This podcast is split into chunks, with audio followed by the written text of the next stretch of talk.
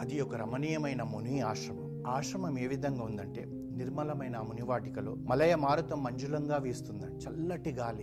అది ఎక్కువ లేదు తక్కువ లేదు. ఆహ్లాదకరంగా ఉందంట. అక్కడ కూర్చుంటే ఏదో ఒక లోకంలో స్వర్గంలో ఉన్నట్టుగా ఉందంట. మనోహరమైన కుసుమాలతోటి విరహిస్తుందంట. అక్కడ చెట్లకున్న పువ్వులు అవన్నీ చూస్తుంటే నిజంగా కూడా ఒక ఆశ్రమం కాదు ఇది ఒక స్వర్గంలాగుందంట దివ్యమైన కుసుమ పరిమళము ఆ పరిసరాలలో అలుముకుందంట ఆ పూల నుంచి వస్తున్న వాసన సుగంధ ద్రవ్యాల నుంచి వస్తున్న వాసన మాదిరిగా ఉందంట. తురుశాఖలను కౌగలించుకున్న లతలు అంటే ఓ చెట్టును అల్లుకపోయి ఉన్నాయంట లతలు. ఆ విధంగా ఆ లతలతో అల్లుకపోయి ఉందంట. అంతేకాకుండా వికసిత సుమాలలో మధురమైన మకరందాన్ని ఆస్వాదిస్తూ పరవశిస్తున్న బృంగములున్నాయంట జింకలున్నాయంట నెమళ్ళున్నాయంట. చిన్న చిన్న చిలుకలున్నాయంట. ఆ చప్పుళ్ళతోటి ఆ ముని ఆశ్రమం ఎంతో ప్రశాంతంగా ఉందంట. అంటే మన భాషలో చెప్పుకోవాలంటే పాజిటివ్ ఎనర్జీ అంటారు కదా ఆ మాదిరి అక్కడ ఉందంట అంతేకాకుండా గిరిశృంగం నుంచి జాలవారుతున్న ఆ జలపాతాలు ఉన్నాయంట. దివి నుండి భువికి వస్తున్నట్టుగా ఉందంట కానీ ఓ కొండపై నుంచి వస్తున్నట్టుగా ఉందంట. నింగిన నిలిచిన కంగని పిలిచే మేఘని ప్రేమగా ఆ మేఘాలు కూడా ఎంతలా ఉన్నాయంటే మరీ అల్లుక దట్టమైన మేఘాల్లాగా లేవంట మరీ ఎండతో కూడుకొని లేవంట. చల్లటి గాలి చల్లటి ఇదితో ఉన్న ఆ ఋషి కుటీరము అక్కడ కూర్చుంటే ముక్తికి మార్గమా అన్నట్టుగా అనిపిస్తుందంట. ఆ ఋషి కుటీరంలో ఎదురుగా కూర్చున్నా సరే ముక్- ముక్తికి మార్గమా అన్నట్టుందంట. ఆ కుటి కుటీర ద్వారము మనసులను మరి మరింపజేస్తుందంట. అబ్బా ఎంత బాగుందండి ఇక్కడ కూర్చుంటే అని అనిపిస్తుందంట. అక్కడ ఎంతోమంది ఋషులు ఉన్నారంట ఆ ఋషులందరూ కూడా అంత ఎంత చిద్విలాసంతో వృద్ధిలో ధాన్యం చేస్తున్నారంట. అంటే వాళ్ళు ధ్యానం చేసేటప్పుడు కూడా చిద్విలాసంతో ఉన్నారంట.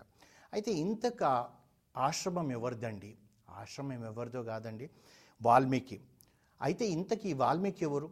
భృగువంశం నా రుక్షకుడు అనేవాడు ఉండేవాడు.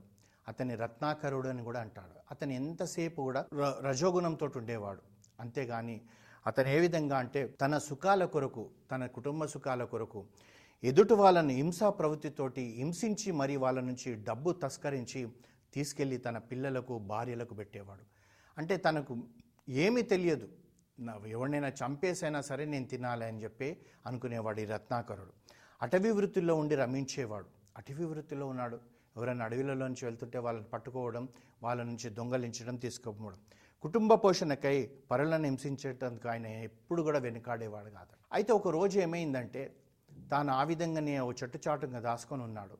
ఎవరైనా వస్తారా ఈరోజు సంపాదన కొరకు అని చూస్తుంటే అక్కడ నుంచి ఏ ఆయన ఆ యొక్క రత్నాకరుడు పుణ్యచరితమో ఏ జన్మలో చేసుకున్న పుణ్యమో కానీ అంటే పెద్దలు అంటారు కదా పూర్వజన్మ పుణ్యం అండి నాకు గురుగారు కలిశారని అంటాం అదేవిధంగా ఆ పెద్దల మాట ఏమో ఏనాటి పుణ్యమో ఆ రత్నాకరుడికి సప్త ఋషులు అలా వెళ్తున్నారంట. వెళ్తుంటే ఇతను ఏం చేశాడంటే ఆ సప్త ఋషుల దగ్గరికి వెళ్ళి ఆగండి మీరు ఎవరు అన్నాడు. కత్తి తీశాడు. మీ దగ్గర ఏమేమి ఉన్నాయో నాకు ఇవ్వండి అన్నారు. ఆ సప్త ఋషులు అన్నారు మా దగ్గర ఏముంటుంది ఆయన మా దగ్గర ఏం లేదు. కౌపీనము మేము తపస్సు చేస్తున్నాము అయినా లేదు. నాకు మీరు ఏం చేస్తారో నాకు డబ్బు కావాలంటారు. అనేటప్పటికీ వీ రత్నాకరుడు చేసుకున్న ఈ రుక్షకుడు చేసుకున్న పుణ్యం ఏమంటే వాళ్ళ యొక్క అనుగ్రహానికి ప్రాప్తి కలిగింది ఇతనికి. కలిగేటప్పటికి వాళ్ళు ప్రశాంతంగా మాట్లాడుతూ నాయన ఈ వృత్తి నువ్వు ఎందుకు చేస్తున్నావు? అని అడిగారు. అంటే నా పోషణ కొరకు నా కుటుంబ పోషణ కొరకు అంటారు. అంటే వీళ్ళు అడుగుతారు సరే నువ్వు ఎదుటి వాళ్ళని హింసించి చేయడం వల్ల నీకు పాపం తగులుతుంది తెలుసా? అంటారు. తగులితే తగులుతుందేమోనండి. ముందైతే నేను ఈ నాకు ఆకలి తీర్చుకోవడానికి నా భార్య పిల్లలను చూసుకోవాలి కదా అని అంటారు. అంటే దాని కొరకు నువ్వు కష్టం చేయొచ్చు కదా. అంటే కష్టం అంటే ఎందుకండి? ఇదైతే చాలా సులువుగా చేసుకోవచ్చు కదా అంటారు. సరే నువ్వే అంటున్నావు ఈ తప్పుడు పనులు చేస్తే పాపం తగులుతుందని. ఈ పాపానికి ఈ పాపము నీ ఒక్కడికే తగులుతుందా? నీ భార్య పిల్లలకు కూడా తగులుతుందా? అని అడుగుతారు. అనేటప్పటికీ ఇతనికి తెలియదు అటవీ జాతికి చెందినవాడు. నేను ఇది తీసుకుపోతున్నానంటే వాళ్ళకు కూడా ఉంటుంది? అంటే సరే ఒక పని చెయ్యి మేము ఇక్కడే ఉంటాము.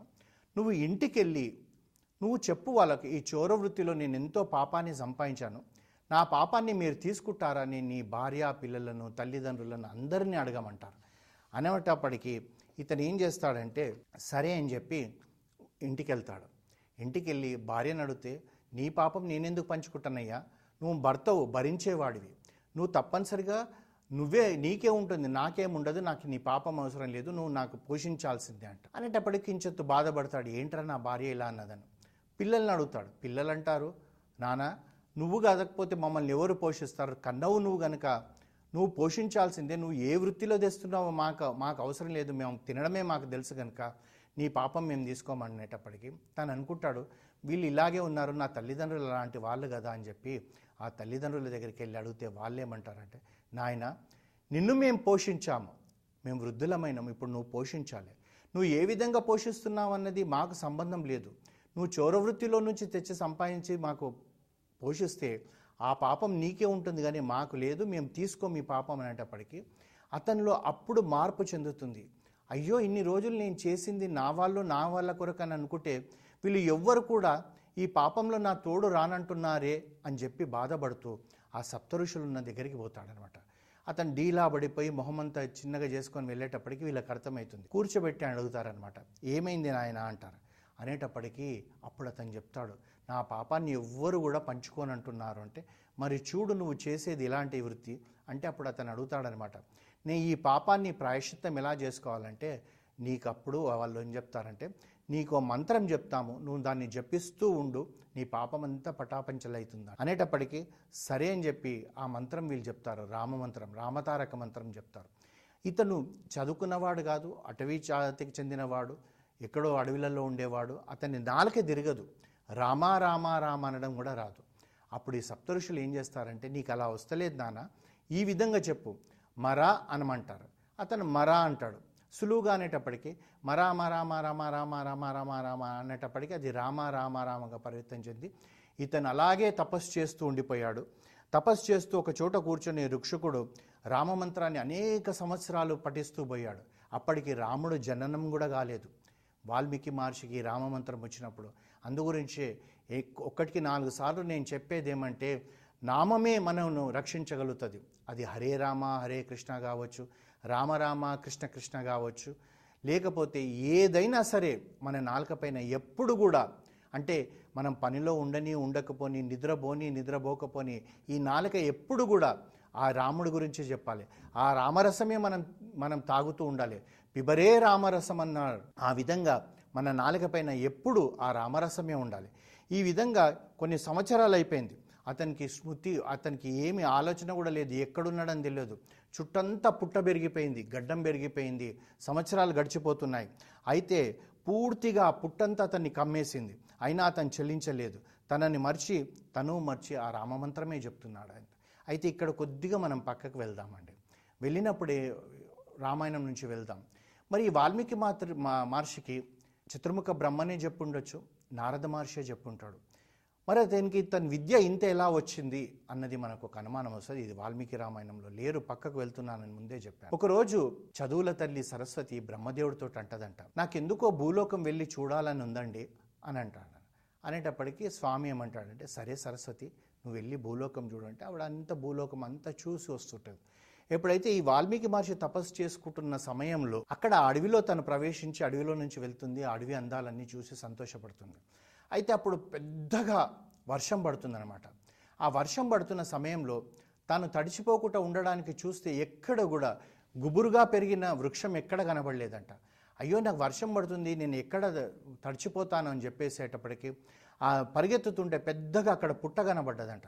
సరే ఈ పుట్టలో వెళ్ళి నేను దాక్కుంటాను వర్షం పడదని చెప్పి ఆ పుట్టలోకి వెళ్ళేటప్పటికి ఆ పుట్టలో వాల్మీకి మహర్షి తపస్సు చేసుకుంటున్నాడంట. ఆ వాల్మీకి మహర్షి యొక్క గర్భంలో అంటే పొట్టలో తను వెళ్ళి దాచుకుంది కనుక ఆ వాల్మీకి మహర్షికి అంత సరస్వతి అంత విద్య తనకు రాగలిగిందని కొందరు పెద్దలు మనకు చెప్తుంటారు. ఈ విధంగా ఆ సరస్వతి తల్లి అక్కడ వెళ్ళింది కనుకనే భవిష్యత్తులో తాను రాయగలిగాడు. అంతేకాకుండా ఒకసారి ఈ నాలుగు వేదాలు అనుకున్నాయంట మనల్ని ఎవ్వరు కూడా నాలుగు వేదాలు చదువుకోవాలంటే అందరికీ అర్హత లేదు కొందరికే ఉంది. ఆ చదువుకునే వాళ్ళు కూడా రోజు రోజుకు తగ్గిపోతున్నారు. మనల్ని నాలుగు వేదాలు మనల్ని గుర్తించుకొని పండితుడు పామరుడు ప్రతి ఒక్కవాడు తెలుసుకునేటట్టు ఉంటే బాగుంటుంది కదా అని చెప్పి వాళ్ళు అనుకునేటప్పటికీ ఆ బ్రహ్మదేవుడిని అడిగితే బ్రహ్మదేవుడు అన్నారంట మీ నాలుగు వేదాలు రూపాంతరం చెంది రామాయణంగా కీర్తింపబడతారన్నారంట. మీ ఎక్కడ రామాయణంలో చూడండి ఆ నాలుగు వేదాలు మనకు కనబడుతుంటాయి. ఆ నాలుగు వేదాల సారాంశమే రామాయణం. ఎప్పుడైతే ఈ పుట్టలో ఉన్నప్పుడు ఒకరోజు పెద్ద ఆ వర్షం పడుతున్నప్పుడు ఆ వర్ వర్ణదేవుడు వర్షించాడు. వర్షానికి పుట్ట కరిగిపోయిందంట. రుక్షకుడు అంటే ఈ రత్నాకరుడు బహిర్గతుడైపోయాడు. అందుచేత అంటే ఆ పుట్ట గనక వాల్మీకి అయ్యాడు. ఆ వాల్మీకి అనగా వాల్మీకం అంటే పుట్ట గనక పుట్ట గరిగింది గనక ఆ చూసిన వాళ్ళందరూ కూడా ఈయన వాల్మీకి వాల్మీకి అన్నారు. అంతేకాకుండా ఆ వాల్మీకి మహర్షి రామాయణాన్ని రచించబోయే ముందర ఈ రామనామం యొక్క గొప్పతనం గురించి కూడా మనం ఇంకొకటి తెలుసుకోవచ్చు. అంటే మనకు వినాయక చవితి కథలో కూడా మనకి ఇది తెలుస్తుంది.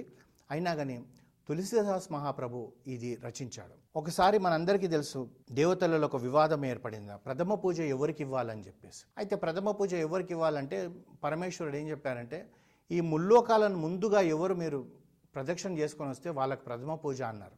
అందరూ వాళ్ళ వాళ్ళ వాహనాలలో పరిగెత్తుకుపోయారు.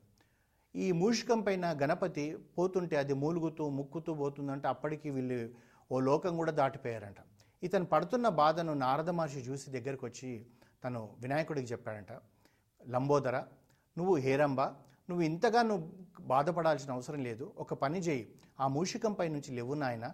లేచి ఈ భూమిపైన శ్రీరామ అని రాసి దానికి ఒక్క ప్రదక్షిణ చెయ్యి అన్నాడంట. అండేటప్పటికీ ఆ గణపతి మూషికంపై నుంచి లేచి శ్రీరామ అని రాసి ఒక్క ప్రదక్షిణ చేసేటప్పటికీ వీళ్ళు ఎక్కడ పోయినా కానీ ఈ దేవతలందరికీ అప్పటికే ఆ గణపతి వాళ్ళకు ఆ క్షేత్రమే కానివ్వండి ఆ తీర్థమే కానీ దర్శించుకొని వస్తున్నట్టుగా కనబడ్డాడంట. అంటే అందరికన్నా ముందుగా చేరింది గణపతి. అందుగురించి పెద్దలు ఏమంటారంటే ముల్లోకాలను తిరిగేదానికన్నా కూడా రామనామం నాలుకపైన చెప్తే రామనామము ప్రదక్షిణ చేస్తే అంతకు మించింది లేదంటారు.